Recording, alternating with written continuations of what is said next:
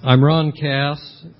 I'm Dean Emeritus of Boston University and Chair of the Federalist Society's uh, International Law Practice Group. Delighted to see you all here.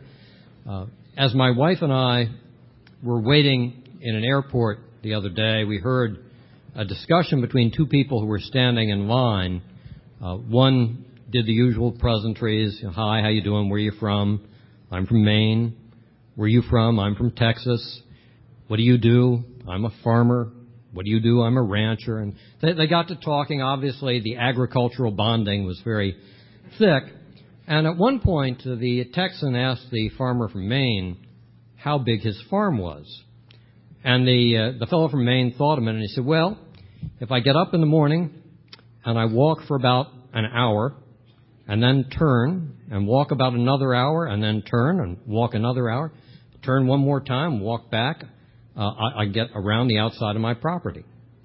And then he turned to the Texan and said, How big's your ranch?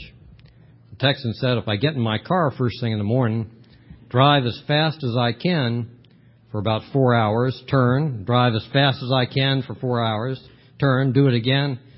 After about 16 hours, I can get back where I started. Fellow from Maine shook his head said, Yeah, had a car like that once myself.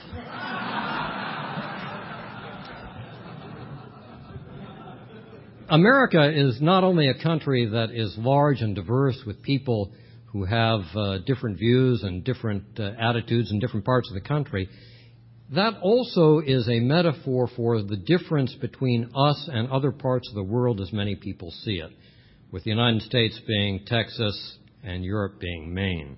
Now, there is a, a lively debate about how we're seen and how we see ourselves. We're going to talk on this panel about whether America is different from other Western democracies.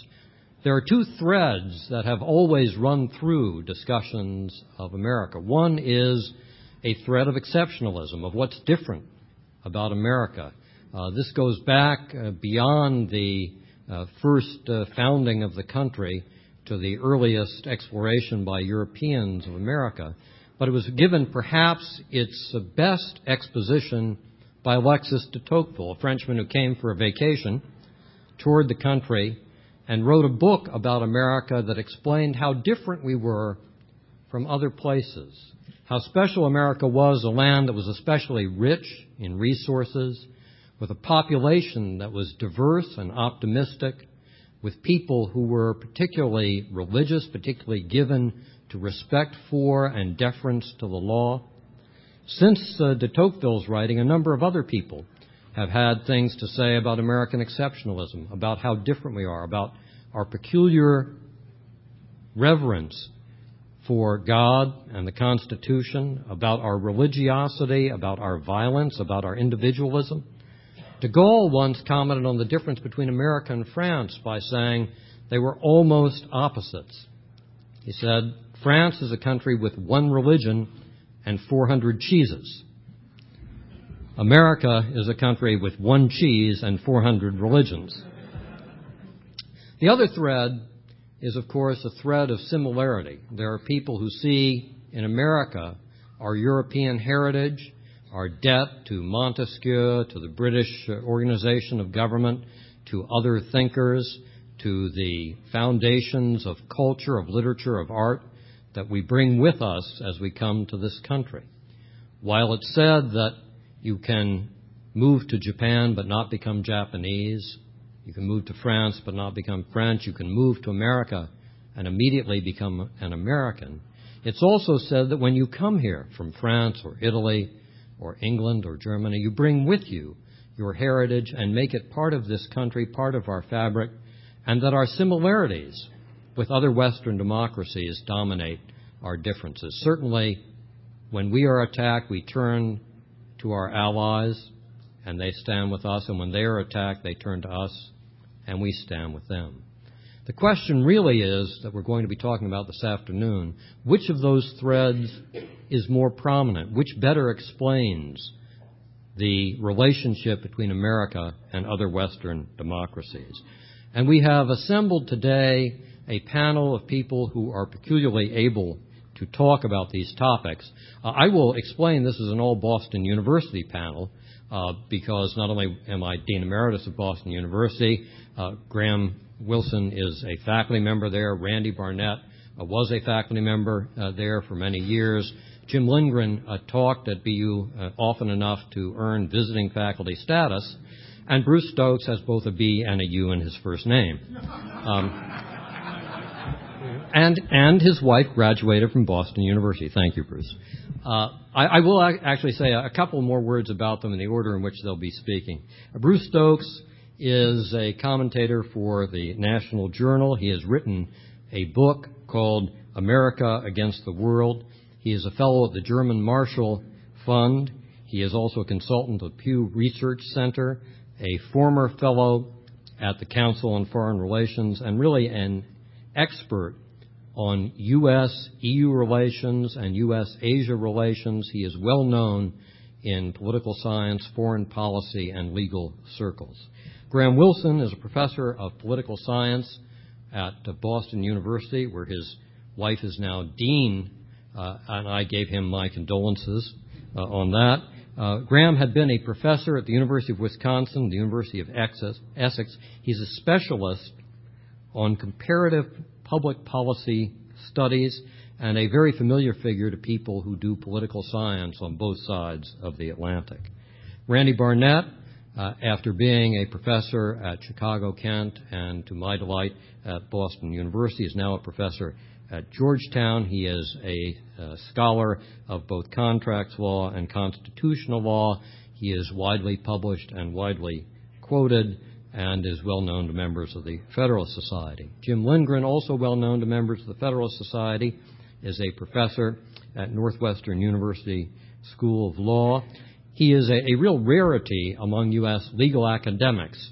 He is not only not afraid of numbers, he takes them seriously. He works with them. He uses statistics to do legal analysis. And he even asks probing questions through statistics like, how do we know that law faculties are liberal? And the answer to that is not duh. It is, although I did once debate at a Federalist Society debate, I actually debated that topic with someone in a law school on the West Coast, one of the few places where that would be a serious question for them. Um, they actually pointed out they had a conservative on their faculty. Enough said. They will be speaking in that order. Uh, please give them your attention, and thank you for being here. Either way.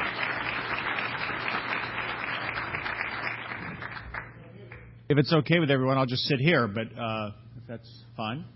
Uh, thank you, Ron. It's a pleasure to be here. Um, as Ron mentioned, the, data I'm going to use, and I'm going to do kind of the broad overview of this panel, is based on uh, the Pew Global Attitude Survey, which takes place every year, 45 countries, about 45,000 people around the world. Uh, and that formed the basis of the book that Andy Kohut and I wrote called America Against the World that tried to look at American exceptionalism, American values, and what roles those play in the anti-Americanism we see all over the world. And while I'm not going to talk about anti-Americanism, uh, the thrust of the book was to look at American exceptionalism and to what extent there were certain values that were inherently American, and we weren't, they are different from other uh, values, especially in Western Europe. And there's not a whole lot we can do about them. They're just differences, and if they cause us problems, we have to live with it. There are also sets of values we identified that we thought were changeable over time. They kind of waxed and waned, and maybe uh, different administrations, different eras in history could uh, deal with those. And then there were some values that were misunderstood. So we'll talk about uh, about all of those Uh, the answer to the question, is America different, I think is Ron's, to quote Ron, duh, of course we are. Uh, the question is, uh, how does it matter, uh, and is there anything that we can do about it? Or should we want to do anything about it? Uh, Americans, as Rudy Giuliani said in the previous session, are optimistic people by nature. This is a question we ask every so often. Do you think life's going to be better in the next five years? Uh, Americans tend to be more optimistic than uh, folks in Western Europe. In answer to that question, um, we are also, it's interesting if you apply that to various topics. We also ask Americans uh, what they thought about the future, what would happen in the future. And everybody, it was remarkable how pessimistic people were about things that could happen in the future. There's going to be plagues, there's going to be economic recession, there's going to be global warming. But oh, by the way, we'll overcome it. Uh, there's a faith that Americans have that whatever the challenges we face, we can overcome them. Uh, now, that faith is linked intimately to technology. Somebody will come up with some technology that'll solve the problem. But the point is, we uh, tend to, uh, even when we believe that there are things that are going to go wrong in the future, uh, our history, I think, has taught us uh, to be optimistic. We are also remarkably patriotic compared to Europeans. Note that we are dramatically more patriotic than the French, which actually dr- surprised me. Um, but we are, and, and look how much more patriotic we are than the Germans. There may be some historical explanation for the Germans not wanting to say they're patriotic. Uh, but uh, we are, I would say we are more patriotic than I expected us to be. We are also individualistic. That should come as no surprise to folks in the Federalist Society. Uh, this is an answer to our question Is success in life determined by forces outside our control, or is success in life under our own control? And basically, Americans think that success in life is determined by what we do for ourselves. Uh, folks in Europe tend to believe that it's forces beyond uh, their control. So it's a fundamental difference.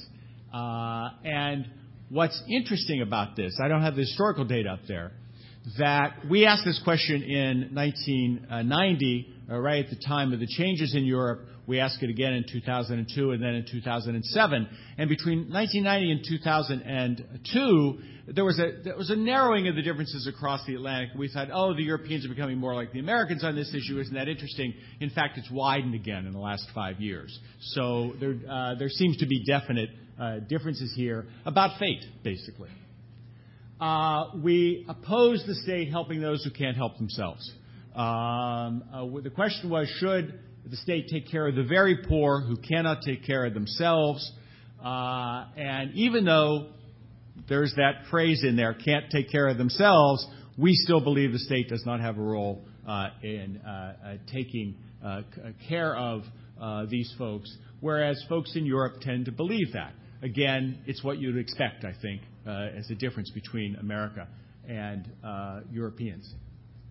Uh, we are firm believers in markets, as you might imagine. Uh, although I would point out to you, it's not as stark as we might believe. Uh, notice that the Swedes are more deeply committed to markets than we are. You know, our image of the Swedes are these Scandinavian social democrats or socialists and totally unlike us. In fact, the Swedes, by our surveys, are they believe more in markets than we do. They are as individualistic as we are, and they are as critical of government as we are. So there, there are some interesting uh, uh, twists here in the data uh, that bear watching. But clearly, uh, this would again reaffirm our, beliefs that we are more committed to the markets uh, than, Europeans. We are wary of government. 65% uh, believe the government controls too much of our daily lives. This, though, again, is a bit surprising. We are not that different from the Europeans. The Europeans believe the same thing. Now, one would argue they've had more experience with this than we have. Uh, but it is interesting uh, that we more or less all share this view that government controls too much of our lives. Uh, one of the issues that we uh, looked into in the Pew survey was religiosity, because what was interesting is we found, surprisingly, one of the great drivers of anti Americanism in both Europe and in the Muslim world is perceptions of our religiosity. Uh, the Muslims think we're not religious enough. The Europeans think we're too religious. And in both cases, those drive people's attitudes towards America and make them more anti American. So we looked into this fairly deeply. We, uh, this is actually World Values Survey data. Uh, we, uh, uh, virtually all Americans believe in God, basically. Uh, and uh, it's a stronger uh, set of beliefs than you find in most of the rest of Europe. We do have this interesting set of beliefs in the United States. We believe it's necessary to believe in God to be moral. As you can see, none of the Europeans believe that. We actually look a lot like Muslims in response to this question. We both believe you have to believe in God to be moral. The secular Europeans do not. Uh, we are less committed to the separation of church and state than I think we want to believe ourselves to be. This is one of the self image questions that, that came out of this survey, which I found most fascinating. Only about half of Americans believe in the separation of church and state. Europeans are much clearer on this I- issue. And in fact, if you look at the historical data on this question, it goes up and down in the United States. Um, and uh, it, is depending on the, on, the, on the era. For example, in the 60s, the height of the civil rights movement, when the church was very much involved in that, um, uh, people didn't believe in separation of church and state at all. Uh, and so it is, um, it is an interesting commentary on, on our beliefs, our self-image versus what we say we actually believe. And finally, just to give you a sense of some of the social issues, we didn't ask an abortion question, by the way. Uh, homosexuality should be accepted. Uh, we we have strong differences with uh, with the Europeans on this issue. There's a real values difference on that issue.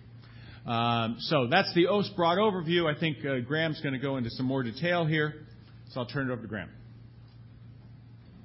Thank you very much. Uh, is the microphone I think keep, keep going yeah, it will. Keep going it will. okay.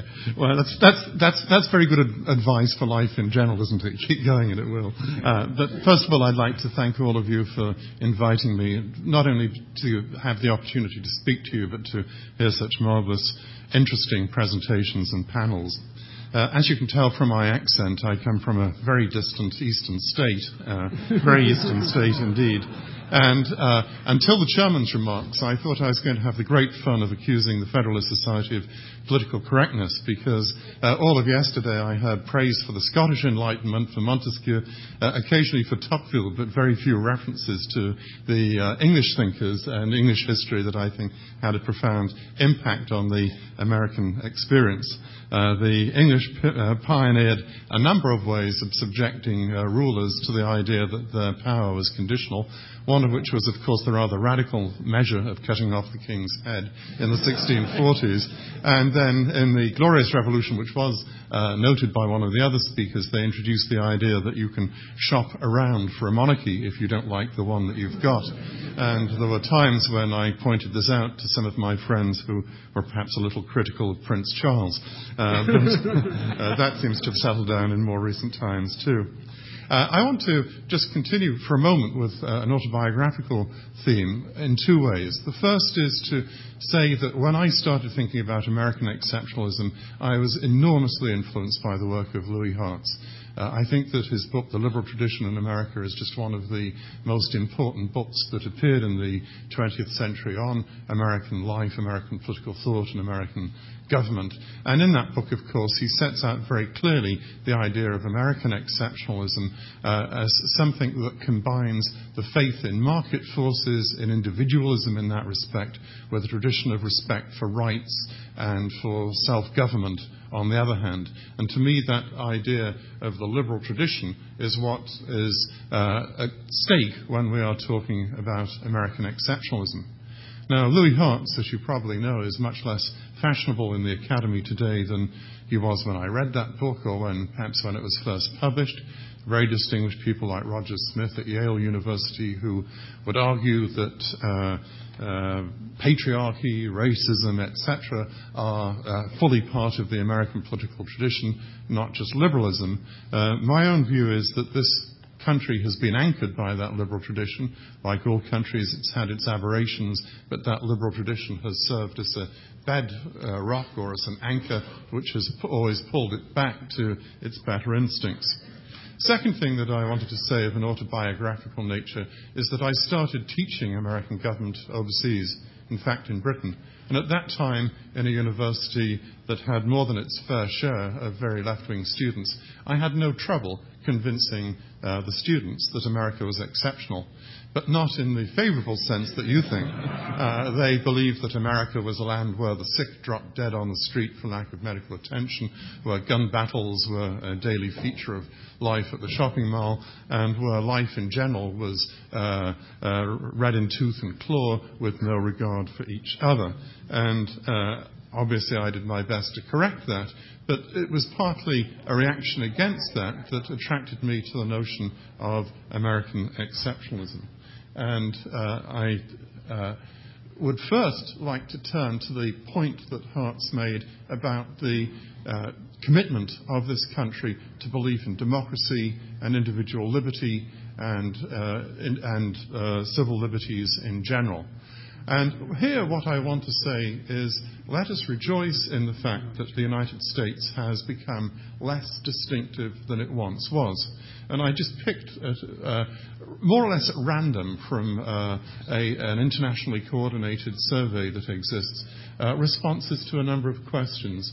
Um, do you uh, support the right of people to uh, engage in public protest? Uh, do you believe that revolutionaries should be allowed to publish? Do you believe that the worst judicial mistake is that, that can be made is convicting an innocent person? And then a test of, if you like, individualism and individual conscience. In exceptional circumstances, is it right to break the law and follow your conscience? And what I'm sort of particularly intrigued by in this respect are those countries which 60, 70 years ago uh, we would have regarded as uh, very dubious uh, places where democracy was unlikely to take root. And I would say, look at them now. The reason it's West German figure, by the way, is this is a 1996 survey, and they, did survey East, uh, Germany, but they wanted to keep that separate.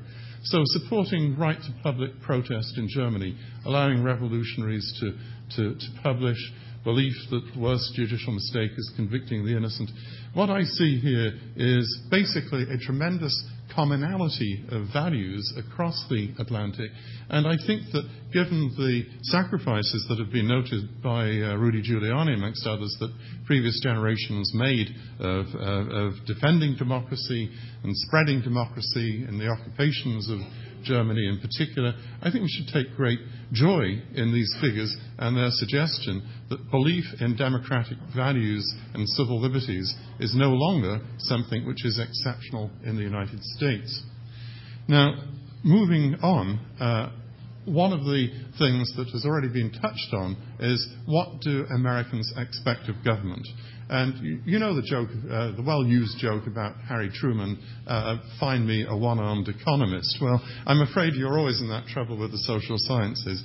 And what I want to suggest is that American, the American public is more in love with big government uh, than you would like, or perhaps has previously been suggested. Not all aspects of big government, but many of them.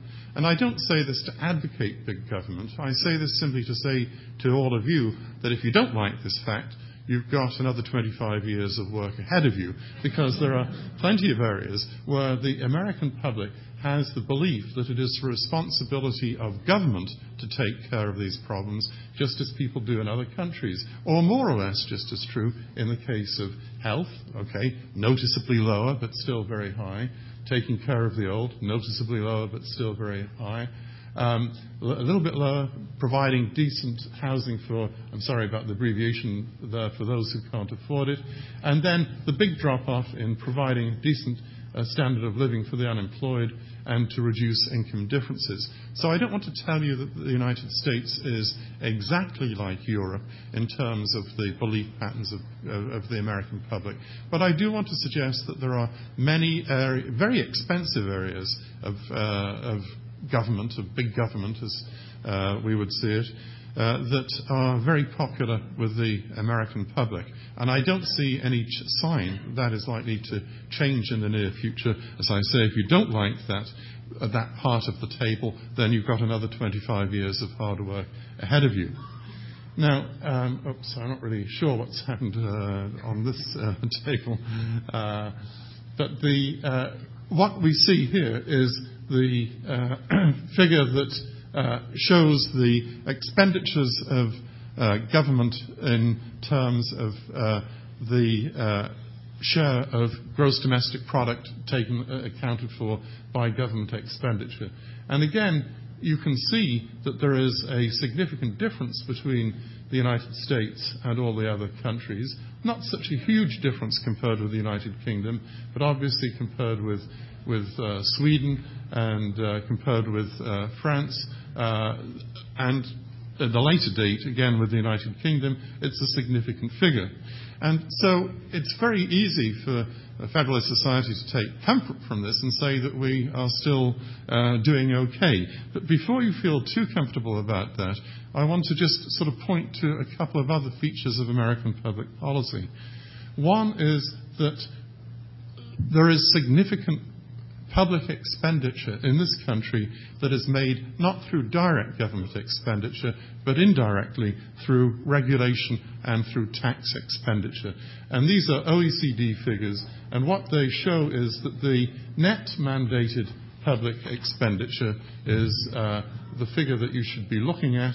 And again, in that figure, yes, there is a difference with the UK, a very considerable difference with Sweden, but it isn't like the United States is at zero and the European countries are at 100. Uh, the other point that I would make is that regulation, as you all know, because so many of you are involved in studying it or working on it, is a very strong feature of public policy in the United States. And there are some, as I say, some wildly differing expenditures of um, the uh, cost of regulation uh, but I think that they generally point to the fact that, regulation is a very significant component of um, national income. Just to go back very quickly, Niskanen would say equal to 10% of gross domestic product. And the figures put out each year by the Office of Management and Budget, even in uh, the uh, last year under Republic administration, point to uh, very considerable expenditures uh, of resources, not of government money, but of resources through uh, government. So uh, these problems, I think, are likely to remain with us. This is another OECD graph showing the growth in real social expenditure in Europe compared with gross domestic product and in the United States. And so, as you probably all know, the tendency, the pressures are for government not to contract, even in this country, but there are very real pressures for them to get greater. Does any of this matter?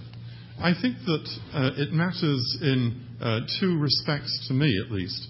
One is that I think that recognition that at least an important part of big government is popular and is unlikely to disappear in the near future might encourage us to think about the most effective way of running those programs if we cannot if we, even if we would wish to, get rid of them in the very short term.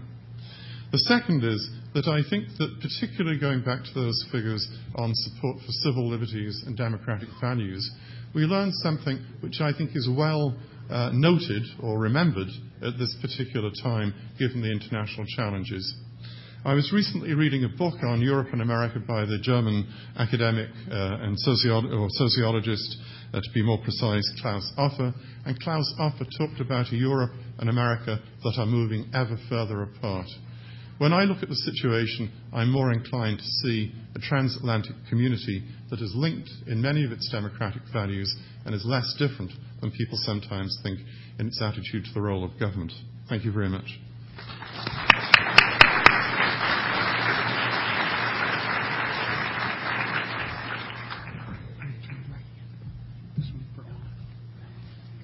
I have to wait for the mic. Oh, the mic's on. Well, this is the non-PowerPoint part of the presentation today. Um, those of you who love PowerPoint, you're about to get one more after me. Uh, I'm a little self-conscious, uh, uh, frankly, giving this talk this afternoon because I found that a good deal of what I had to say was preempted by the speech by Rudy Giuliani. And it's a very uncomfortable position for an academic to be in, to be preempted by a politician uh, under any circumstances. So I had to, uh, but it was too late uh, since it just happened to change the remarks, so I'm afraid some of this you will have heard before. The subject of American uh, exceptionalism um, is, is, has been widely written about, and it's extremely complicated. Um, if you want to try to identify all the different factors or variables that might separate uh, Americans from other countries and other traditions. Um, you could really spend a lot of time. We only have seven minutes allotted to us uh, each on this program. And so what I thought I would do is I would start off by two quotes that I think summarize, uh, in my view, accurately uh, what, at least just in a very brief way, summarizes what really makes America exceptional, and then add my own little twist. Uh, the first quote is from Steve Calabresi's wonderful article on American exceptionalism that, that appears in the December 2006 issue of the Boston University Law Review. And here's what Steve says. American exceptionalism is thus absolutely exceptional among all the exceptionalisms of the world because of the belief that anyone of any race or nation can become an American just by believing in a set of ideas. Ours is a universal creed and is not predicated on a nationalist belief that we are superior because of who we are.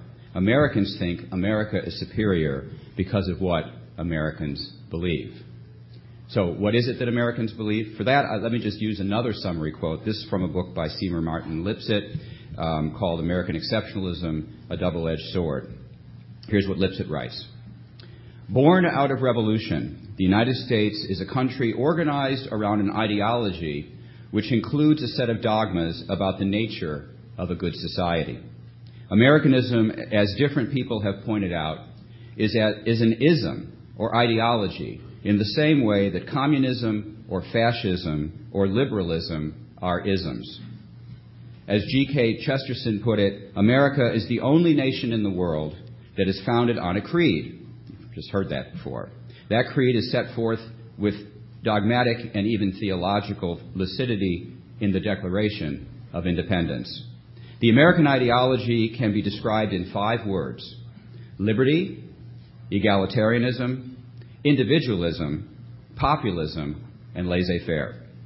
The revolutionary ideology which became the American creed is liberalism in its 18th and 19th century meanings as distinct from conservative Toryism, status communitarianism, mercantilism, and noblesse oblige dominant and monarchical state church formed uh, cultures. So that I think uh, summarizes what you've already heard and what I think is pretty obviously true. What differentiates Americans from others is what we believe, not who we are. But I want to just focus now for the balance of my few minutes on one of the things that Americans believe the one of the things that I think that the Federalist Society stands for. And I would be remiss if I didn't take this opportunity to congratulate the Federalist Society on their 25th anniversary, as all others have, and to note that when I was a law student, there was no Federalist Society, and it was a very lonely thing to be a libertarian law student in those days. But since I've been a law professor, there has been a Federalist Society, and as a result, it has not been a lonely thing to be a libertarian law professor. So I thank the Federalist Society for that.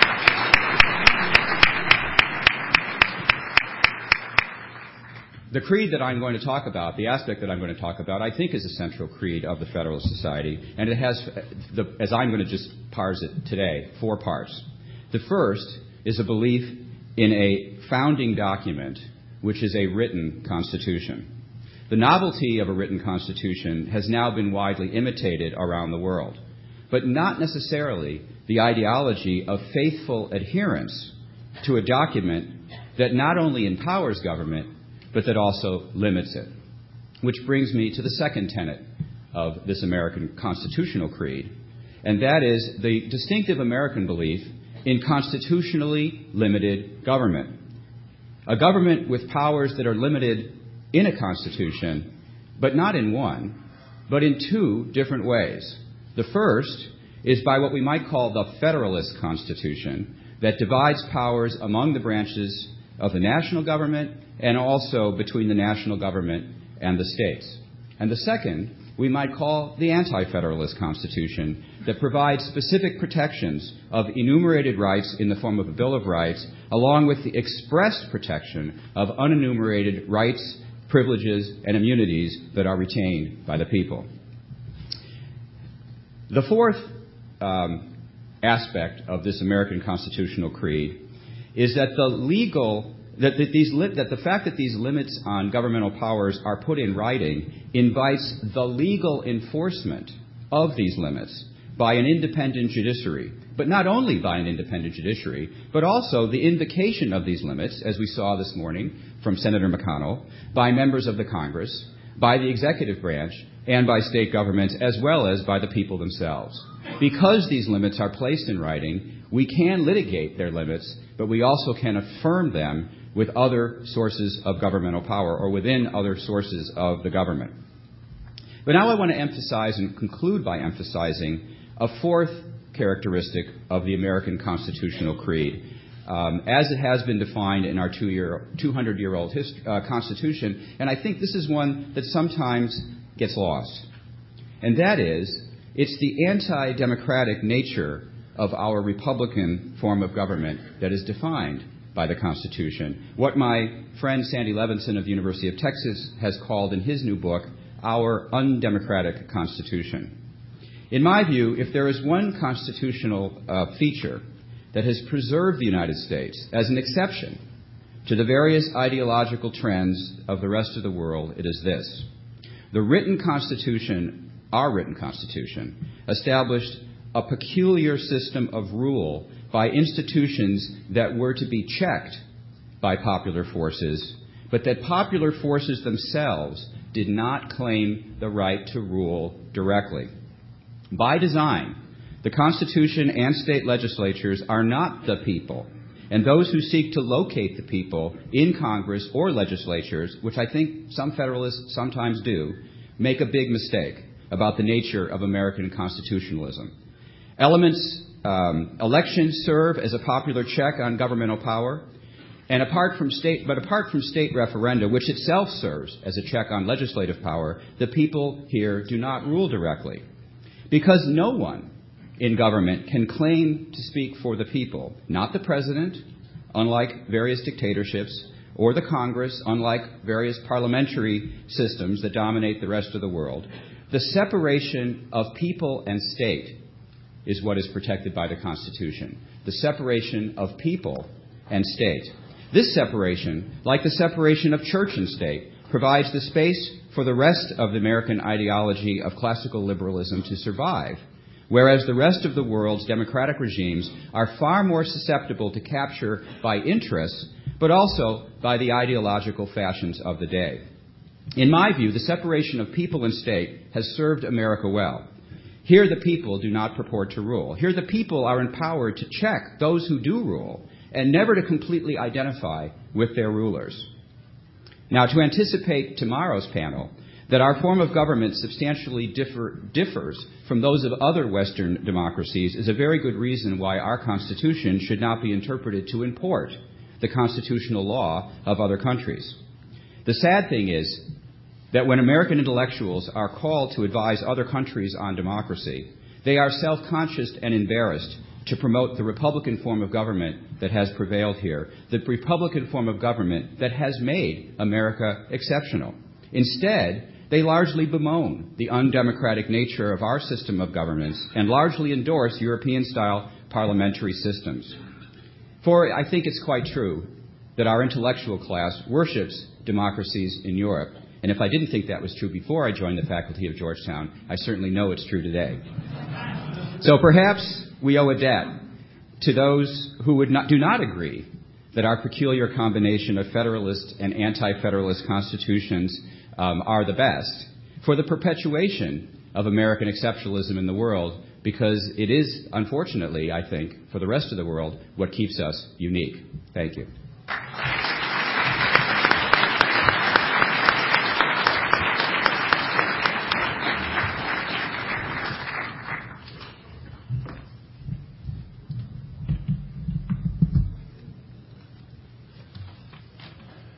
Okay, let's have some uh, fun with numbers um, here. And it's uh, having been a former colleague uh, of uh, Randy's and a good friend, it's always good to hear him again. Um, and um, I'd like to uh, fir- first say that I'm happy to um, be speaking on a diverse panel at the at, at the organization that's more committed to intellectual diversity than any other organization in, the, uh, in, the, public sphere in America today. Now, the crowd isn't always as diverse, but the uh, panels are more diverse than any other organization that, I, that, I, that I've seen. And for someone who studies viewpoint diversity, that's, uh, that's a great thing to be happy about here. Okay, now um, I'm going to show you some tables um, on, and I'm looking at the issue of immigrants. Um, what what do they believe? And let's see if we have a pointer here. Do we? It doesn't. Is that okay? So um, this is general social survey data, um, which is uh, the, done at NORC uh, at, at, Chicago. They have the highest response rates of any surveys around, um, about 70% response rate. Typical opinion poll gets about 20%. Um, uh, Pew data, with, uh, which Bruce has used, um, is, it usually gets uh, much better than that, but still, uh, I've heard anyways, in the range of around 30%. Uh, this is a question that looked at uh, whether both parents were born in the U.S. or one parent born in the U.S. or both parents foreign born, and this whether you were born in the U.S. or an immigrant. And one of the, I'm only going to talk about a few issues that uh, are different, or at least show you charts about them. And this one's on women's roles. This is one way where immigrants are different from from native-born Americans and those who are at least second or third generation Americans. If uh, both parents are foreign born, you tend to think that women should, uh, men should work outside the home, women should take care of the home.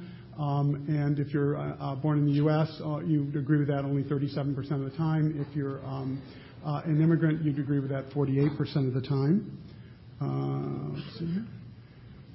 Uh, similarly, um, uh, a belief that children suffer if mother works outside the home. Uh, if both parents are born in the U.S., you get 41% believe that. If both parents are foreign-born, 55%. Um, immigrants versus U.S.-born, again, 41% versus 58%. So that's pretty consistent traditional uh, views of women. You find the same things in questions on women in politics, for example. Um, uh, then there was a series of questions that have been asked about what's most important for a child to learn. Um, and this one's, um, uh, and among the five questions, uh, five answers that were possible, they were asked to rank, were to uh, teach the child to learn to think for, oneself, or him or herself. And um, for uh, when both parents are um, are uh, are born um, in the U.S., um, uh, it's 49 percent. I'd say it's most rated that number one, and for foreign-born, only 34%, and uh, born in the U.S., again, 49% versus 32%, so that's consistent. So what did they rank first? Well, um, the, if uh, you were born in the U.S., 19% of the time you uh, listed most important for a child to learn to work hard. Um, while immigrants, 26% were likely to do that. We see the same pattern here for, um, uh, for parents, uh, for both born in the U.S., 19%, both parents foreign born, 26%. Now, most of the issues we looked at, there's some differences between Hispanic immigrants and non-Hispanic immigrants. This is one in which there was a big difference. Other immigrants, non-Hispanic immigrants, 30% said it was listed at first, um, and Hispanic immigrants only 18%. That may suggest that Hispanics are different than other immigrants, but they're more like native-born Americans than uh, than our other immigrants on this one. I'm, not sure whether that's a positive or negative thing, but nonetheless, uh, they are. Um, and uh, one of the last things for uh, for learning for becoming fully American is to be somewhat suspicious of immigrants, at least today. And so, um, uh, when you've been completely assimilated, excuse me, uh, when you've been completely assimilated. Um, then um, uh, you, uh, you're less likely to think that immigrants are good for America. Not surprisingly, um, when both parents are foreign born or where you're an immigrant, you're very likely to think that immigrants are good for America. Um, it's interesting to, one of the reasons for raising these questions is that when we think of American exceptionalism, we uh, sometimes assume that because immigrants to some extent bring their own culture, that they're characteristic of the cultures in those other countries. And as people were talking, I'm an uh, inveterate runner of numbers. I was running numbers on some of the uh, issues that they were raising um, uh, to, look at it. And for example, um, on, religiosity, for example, the question, do, um, you, your view on God, and, those who gave the, strongest view, which was no God exists, uh, immigrants, 67% said no, they know God exists, while only 62% of, uh, of um, uh, non-immigrants. So it was even higher among immigrants. But when you broke it down, it was 77% for, um, for Hispanic immigrants and 57% for non-Hispanic immigrants. So there wasn't a big difference uh, between non-Hispanic immigrants and native-born Americans, though there was some, and it was in the direction that Bruce's work would suggest. But, but overall, immigrants, when you take into account Hispanic immigrants, are actually more religious. Uh, questions about a life meaningful because God exists, uh, virtually the same answers between immigrants and non-immigrants. Um, prayer in schools. Um, there's some differences. Um, uh, U.S. Uh, born uh, respondents are moderately more likely to support prayer in the schools. Views on whether gay sex is always wrong. Um, those numbers are virtually identical between immigrants and non-immigrants. So some of the um, differences that were noted by Bruce are very much true, but um, they don't necessarily apply to immigrants, and you need to look at it a little bit more carefully if you're going to use it to generalize in that way, which, of course, Bruce did not. I'd like to echo some of the comments about other exceptionalisms. And um, one of them that Ron mentioned was uh, Texas versus Maine. And I guess I'm throwing out ideas for future conferences or uh, books or seminars or whatever. But one is to do something on northeastern exceptionalism. Those of us who are those of us who are who who are uh, uh, those of us who are social scientists uh, uh, tend to uh, always learn you have to take account of Southern exceptionalism. You have to make sure that you've looked to see how this, whether you're just conflating something for the South. Um, well, when I've looked at data, I find that Northeastern exceptionalism is almost as strong and in some areas stronger than Southern exceptionalism, and I think it has almost more influence on our life, and it would be interesting to uh, study that. Now, another kind of exceptionalism and one that I study a lot is uh, liberal conservative, uh, Republican Democratic. And not looking at data can get you into trouble on this. And uh, we had an example just this week. I was going to plant somebody in the audience to ask me a question about this, but uh, my friends who are Hillary Clinton supporters, I, I, didn't see any in the audience, so I didn't wasn't able to rope anyone who would who would uh, who would plant a question for me. But um, the um, one of the issues that came up this week was a statement which um, uh, Howard Dean, uh, who's the head of the Democratic Party, made, which is there are fundamental differences between the Republican Party and the Democratic Party. The Democratic Party believes that everybody in this room ought to be comfortable um, being an American Jew, not just an American, and there are no bars to heaven for anybody. This is a statement made to a Jewish group.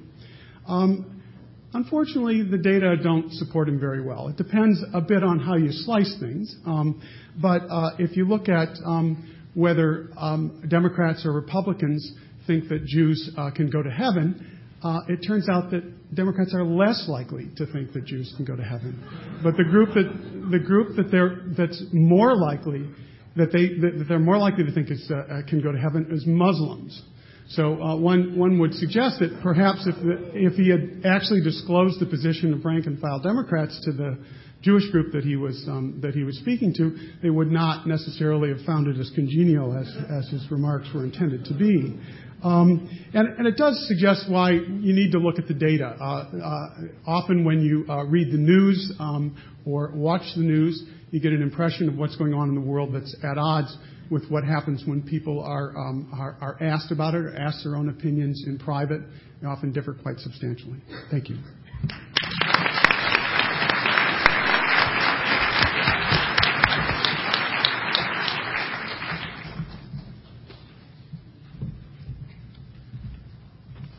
Well, thanks to all our panel members. Uh, we, we have a lot of different views expressed. By the way, Jim, on the the question of, of can Jews go to heaven? Some people thought the question was should they go now?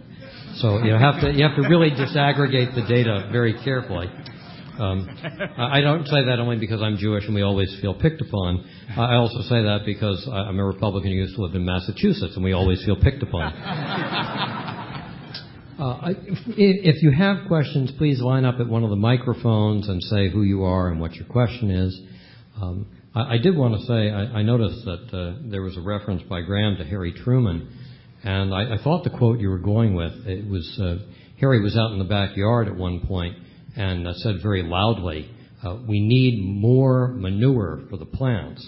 And his daughter, Bess, ran out and said, "Dad, please don't say manure, say fertilizer." At which point, excuse me, Margaret, the daughter, went out and said that. The mother, Bess, immediately said, "Margaret, shut up. It's taken me 20 years to get him to say manure. you have the, the first question. Does, uh, does this mic need to warm up too? I, oh, here we go. Uh, you have to have optimism that the microphones will work. uh, Chris Chapik, American University. Uh, I have a question for Mr. Wilson and Mr. Stokes. Uh, some of the data on your presentation between the U.S. and Britain tracked more uh, for them being more alike, and some of it tracked for them being very divergent. Mm-hmm. Do you think, or do you have an opinion about um, American exceptionalism may be a subset of a greater Anglo-American exceptionalism, and do you have any data from Australia or Canada that might support or, or not support that? Well, some of our data on Canada suggests uh, on a number of these issues, I didn't put Canada on there just for space reasons, that, that we looked a lot like the Canadians in terms of optimism uh, in, some individualism issues. Um, clearly not on some of the social welfare, social policy issues. Uh, they look more like uh, Europeans in that, Northern Europeans in that regard. Um, you're right about the the similarity, and, I noticed that there were some differences. In, I mean, let's face it, polling is not science; it's art. You know, so one has to bear that in mind that this is not going to be uh, perfect. Um, but uh, what I found interesting is is areas sometimes you do find where there's real similarity with our views with the Brits, and then there's some there's some dissimilarity. And I, I guess uh, what has struck me most is is the decline in support for the United States in Britain over the last few years. I mean, if if this is what our uh, uh, strongest ally uh, believes and thinks about us, then we're in real trouble uh, because there's some of the sharpest fall off uh, since 2002 in support for the United States has been in Britain? Uh, I think that in general the British float somewhere between uh, the United States and Europe, but I think as geographically they are in many respects more like the rest of Europe than uh, where there is a difference with the United States.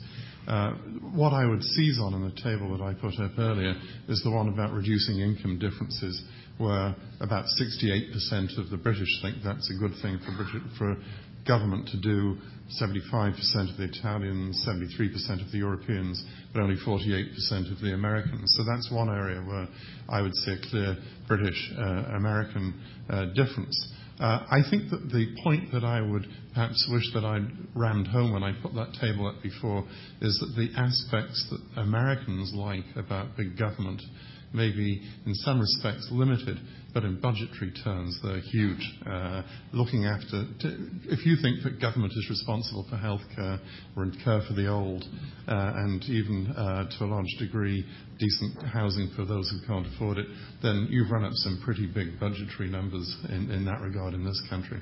And, and I like to reiterate Graham's point that if you look at the OECD data, and the OECD tried to not just look at budgetary expenses, but tax incentives we give for things that other countries just have the government pay for.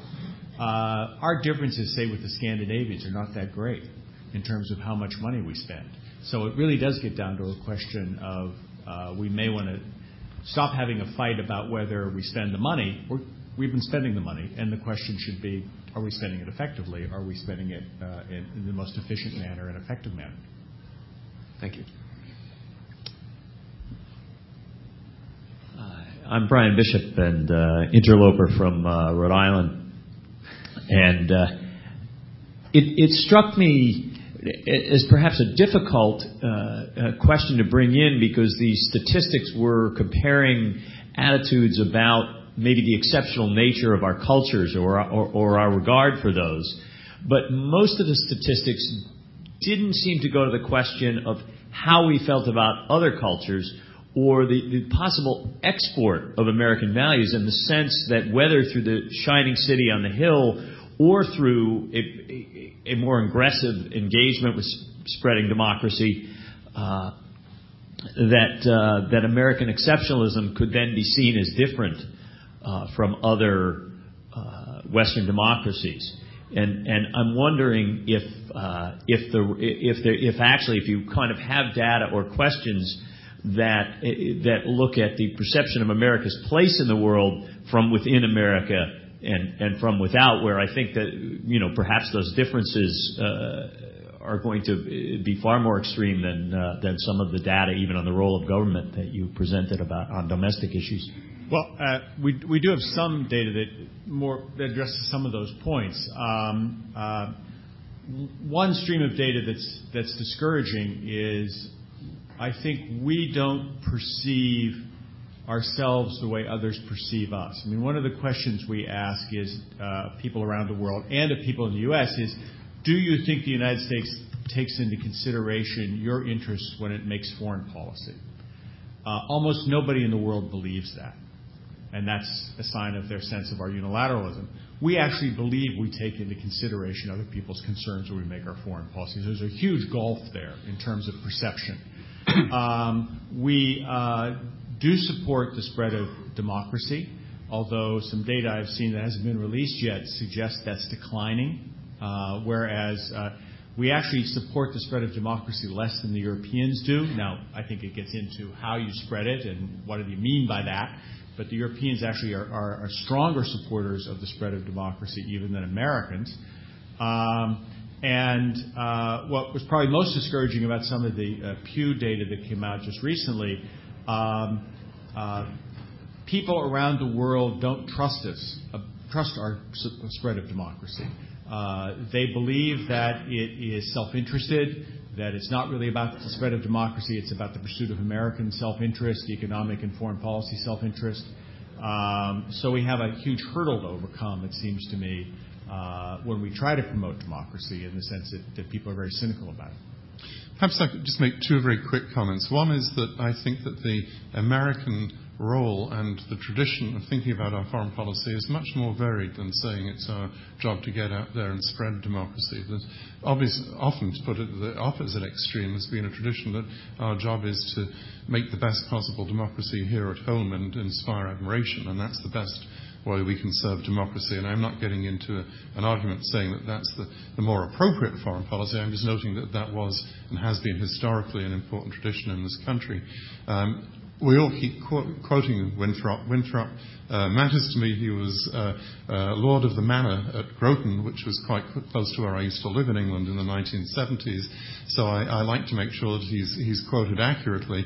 And of course, what Winthrop was saying was something which, which was very sobering. Not that we've got it right, but if we don't get it right, we're going to get zapped, and uh, God will punish us. Uh, so it's it's not a congratulatory; it's a very uh, sobering uh, sermon. Um, I, I, just wanted to, to jump in. Uh, um, I, I, don't have the comparative data in front of me, but um, asked uh, whether America is a better country than others um, in the 2000-2006 general social surveys. 40% uh, strongly agree, 39% agree. So um, uh, it's pretty much about 80%. Um, uh, and disagree um, 5.2%, and then other kinds of answers for the rest of it. And we also ask a question about do, you think America is a blessed country? And overwhelmingly, Americans believe that. What was interesting, though, is we also believe that other countries were blessed. We didn't, con- we didn't consider ourselves to be the only blessed country. Were those was that 80% when you added strong and was that American attitudes American about ourselves? Attitudes. Yeah. Okay. In, in looking at uh, in, in, looking at some of these data, uh, and let me ask Bruce this particularly, when you when you talk about attitudes of others abroad about America and cynicism about uh, what we're doing in foreign policy. Uh, how much of this is really a, a, sort of durable response, and how much do you think mm. is really a, a, shorthand for I disagree with this today now? And, and, how much should we take away from survey responses? I, I, I ask this question to someone who spends a lot of time abroad. We have our caricatures of other countries. I've always found people in France no matter what the caricature is at the moment in the U.S., very friendly, uh, very enthusiastic. Um, and although not everyone is uh, as friendly and enthusiastic about America as some of the people attending this conference from France, uh, the French have been very quick to adopt a lot of things American. Uh, so actions may differ a bit from the, the responses. I just well, certainly uh, our data showed that. Um, I mean, I, at conclusion, we were the first to find this, but it's been repeated by a lot of other people and certainly repeated in our surveys. It was widespread anti-Americanism, and it's continuing to grow. I mean, every year we do the survey, we think we must have hit the bottom last year. It can't get any worse than this, and then it gets worse.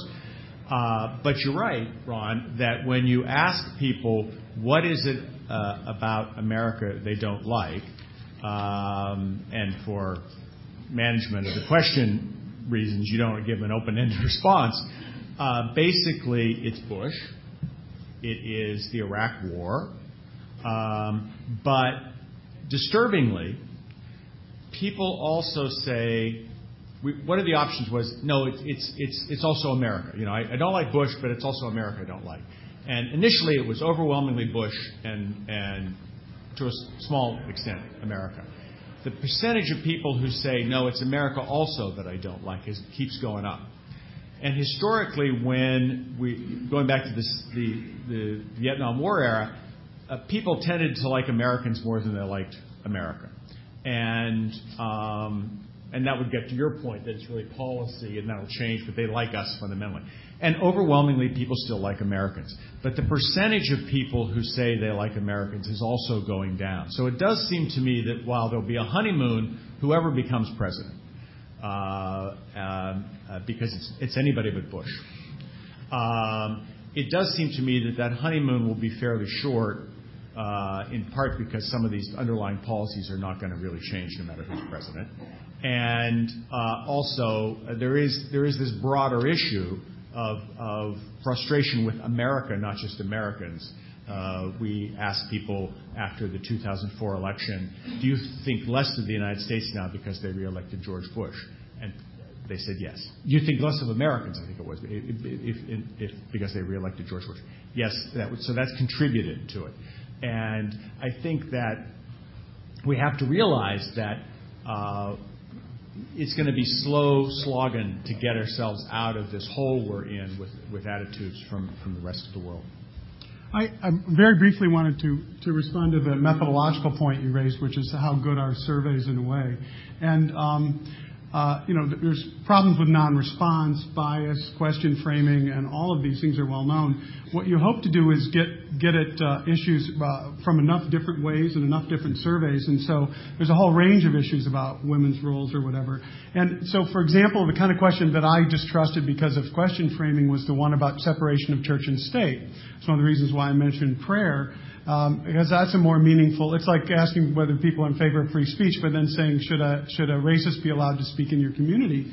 And a lot of them will say, a lot of people will say yes, they believe in free speech, but no for particular speech that they disapprove of. And I think the uh, the same thing with separation of church and state. It's kind of abstract. It's better to ask them about things that might violate it. And this comes up particularly in abortion uh, polling where the majority, um, uh, if you ask them, do they want Roe versus Wade overruled, uh, it's pretty overwhelming they do not. But then, and, and, and abortion support for certain kinds of abortion, like uh, for, for, if the child has a, has a, a defect um, in uh, uh, prenatal diagnosis, they strongly support abortion in that situation, for example, in addition to rape and so forth. But if you say if someone just has too many children they don't want any anymore, um, they don't. About only 40% support abortion in that situation. So when you actually give the facts that would give rise to to uh, support under Roe, they, a majority don't support Roe, um, uh, even though they do support, uh, even though when asked about Roe, they don't want it overruled. I mean, that's why I said I, that I think that it's, it's an art, not a science. Because, for example, and one of, one of the things I do is a lot of uh, polling data on trade. If you ask Americans if they believe in free trade, they've all drunk the Kool-Aid. Three-fifths of them say, yes, I believe in trade, in theory. But if you ask them, you know, should we have higher tariffs on steel to protect steelworker jobs, about three-fifths of them say they'd, they'd do that. You know, people hold these contradictory views, and a lot of it depends on how specific the question is. Yes. Mark Scarberry, Pepperdine Law School. Uh, I'm wondering, outside of Britain, uh, uh, do Europeans see us as being exceptional, perhaps uh, in, in uh, being unnuanced or perhaps somewhat primitive in our political views, that we're willing to divide into two parties and have a two party system. Um, and perhaps this relates to Randy's point. Um, what's the relationship between exceptionalism in our form of government and that two party system? Are we exceptional in being willing to divide into two parties? Uh, or do we divide into two parties because of our exceptional Constitution? And, and perhaps this plays some into the question how exportable is our Constitution, perhaps to people who don't want to divide in that way or would not divide in that way. Um, well, I do think the two-party system, as it has developed, not actually in the original Constitution, but as it developed uh, in the Jacksonian period, well, the Jefferson and then originally the, Jackson, the Jacksonian period, does separate us from parliamentary systems that have multi-party systems. Um, and I think that is an advantage that Americans have. I don't think it's because we have a different take on ideology. I think that the the idea is is that we form uh, political parties that are coalition parties, and then the position of the party is dictated by the coalition, um, rather than forming coalition governments uh, from amongst minority parties within a parliamentary system, and that does lead to more middle of the road policies and less ex- and less pandering to extremism in the United States just because to get past 51% in the party, you have to appeal to the middle, as opposed to individual parties in a parliamentary system that have to appeal only to their particular constituents, and then somehow down the road you have to form a majority. So I, I, my answer would be I think it's our structure of government as it has evolved, not even in the original Constitution, um, that in, is in part respo- responsible for this exceptionalism, not something that starts with us.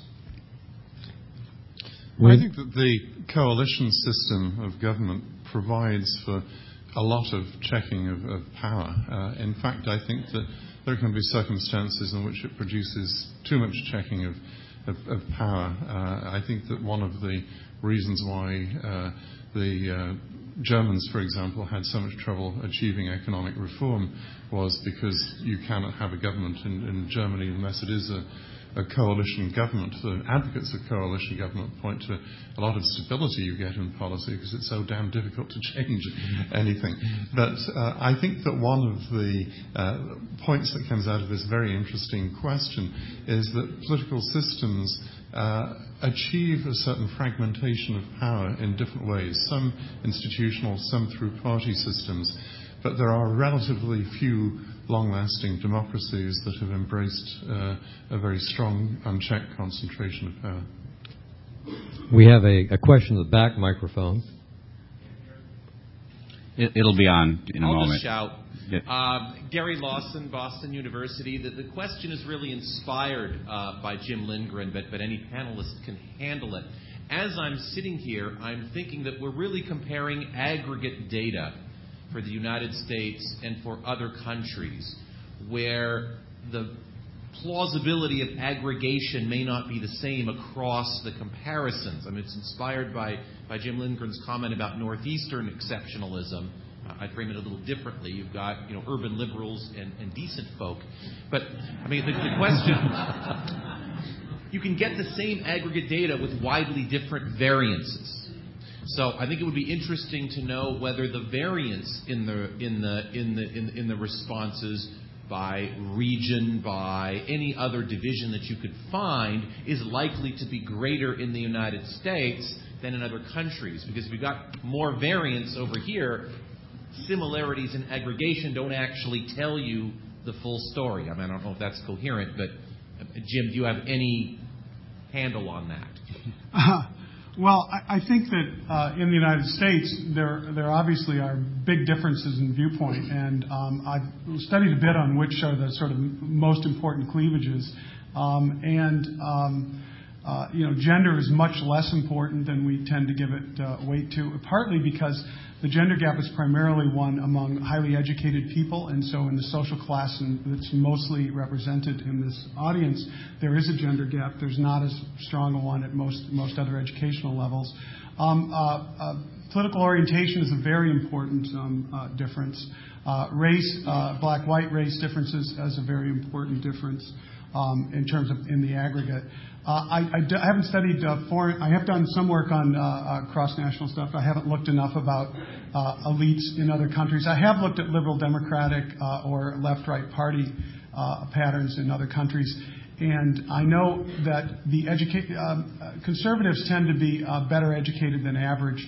Than the average citizen in the United States. Liberals are as well, but they are um, it's moderates who are the least well educated. But um, in other countries, most other countries that do not have this pattern, um, uh, where liberals differ, uh, since you, seem interested in that, liberals differ is they, make a lot less money. They're less successful. Um, uh, and when you look at information where you ask them, well, maybe they just aren't as interested in making money. When you ask them to rate what's important in a job, they actually rate um, making money higher than. Than conservatives do. Uh, but, but nonetheless, the educational uh, difference for right wing or, or conservatives in the United States is not mirrored uh, in most European countries, and in Canada it's actually reversed. And so uh, a lot of liberal conservative differences are very hard to generalize outside the United States. I mean, cer- certainly our experience was it's very hard to find gender differences uh, be- within or between countries. I, I, totally agree with that. You're always looking for it because it would be a great storyline, and it just doesn't tend to, to emerge. Um, we uh, looked mightily for uh, age differences on the anti Americanism uh, questions uh, to see if younger people were, were more critical of America than older people because the implicit conclusion there would be that, you know, if you alienate people at a young age, that we'll have to deal with them for the rest of our lives, the rest of their lives. Uh, in fact, there isn't much of a difference there at all, at least in Europe. Um, on some of the questions that I threw up there, I could have put up some uh, tables and didn't. Uh, we did look at, uh, for example, age differences uh, around the question of separation of church and state or homosexuality. Problem is, you get the you get the answers that you expect. You know, younger people are more accepting of homosexuality in Europe and in the United States than older people. Uh, yeah, older people um, have different views about religion than younger people are probably more doctrinaire about it. I mean, so it's, it's, sometimes you get differences, but they aren't terribly interesting stories to tell. They're kind of what you'd expect. There are obviously uh, regional differences within European countries. For example, the Scots are to the left of the English on most uh, socioeconomic questions. Um, I think it's also an interesting feature, though, of Europe that what used to be almost the, the church, political churches have withered away. I, remember one of my first visits to Paris seeing a Communist Party demonstration. And in its heyday, the Communist Party was an all-encompassing church. You know, you could play soccer in a communist team, you could send your kids to a communist uh, uh, day camp, you could go to communist socials, and, that uh, sort of aspect of European society, I would say, uh, personally, thank God, has disappeared. Uh, yes, I'm Roger Pilon with the Cato Institute. I was struck by the chart that showed that nearly half of all Americans believe that government should be in the business of equalizing income, which the panelists took to be a mark of the exceptionalism of America as contrasted with the European countries. Um, and I contrast that with the points that Randy made about exceptionalism being rooted in our founding documents and the separation of people and government, which I take to be an accurate picture of our founding documents. And the contrast suggested to me that um, the American people really don't understand their system of government if they believe that the purpose of government, uh, half of them believe that it is to equalize income. And so I'm wondering how long American exceptionalism uh, may last under this uh, dissonance. Someone may wish to comment on that. Well, I, I would just like to say very quickly that the uh, differences between the United States and Western Europe today, excuse me, are as nothing compared with the differences of the United, between the United States of today and, shall we say, 1900. And I, I, I think that that perspective of uh, trying to make comparisons over uh, time in American history as well as between one country and another is a very valid exercise. Yeah, I've been trying to figure out a way to make this point without sounding flippant about it. Um, but I go to when I, teach in Europe every summer. I speak with European students all the time. There is a marked difference in attitudes I find from uh, uh, Eastern European countries than there is uh, students from Western European countries. But they're somewhat. I mean, the sort of attitude I, I get is sort of like the anecdotal a- evidence that Graham was talking about when he first started teaching this in England, and that is that uh, Europe- many Europeans think they're exceptional. Uh, they think they're morally superior to Americans. They think Americans are cowboys and Americans are, are, are simplistic and Americans see the world in black and white and all this sort of thing. And uh, uh, I, you know, I, I hate to disabuse them of this when I go over there, uh, but I basically say there's really no position that I've ever heard a Western European advocate that I haven't heard here in the United States. Uh, but it's being advocated by one of the two political parties that we have over here.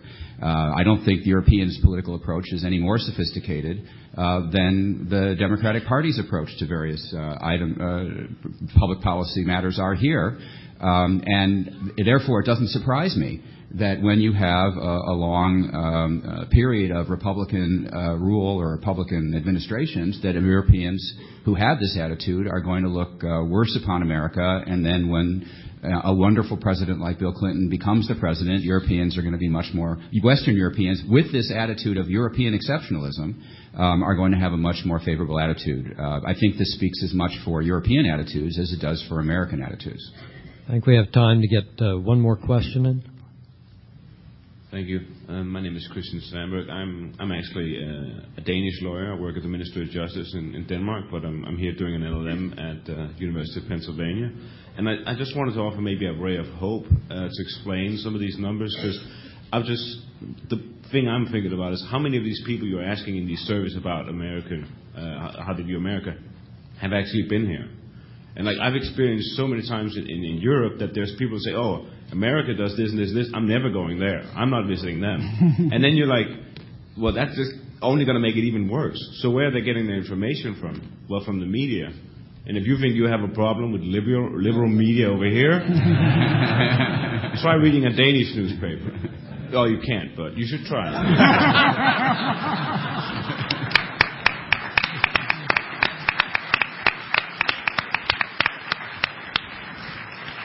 Uh, to tell a story on ourselves at the National Journal, and it, not it, directly to your last point, we just published a picture the other day on a story I wrote about Sweden.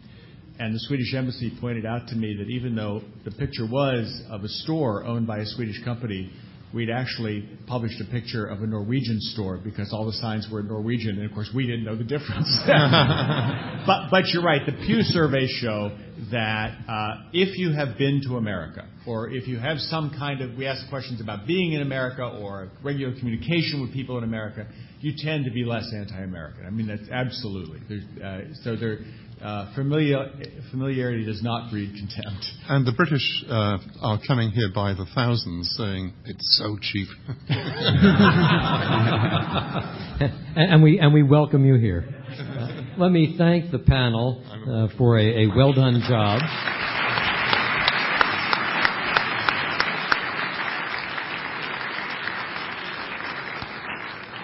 We uh, have been asked to clear the hall so that it can be swept before uh, Justice, Chief Justice Roberts speaks, you have to go back toward registration, past the uh, table set up out there, and then they will let you back in in a few moments. Thank you.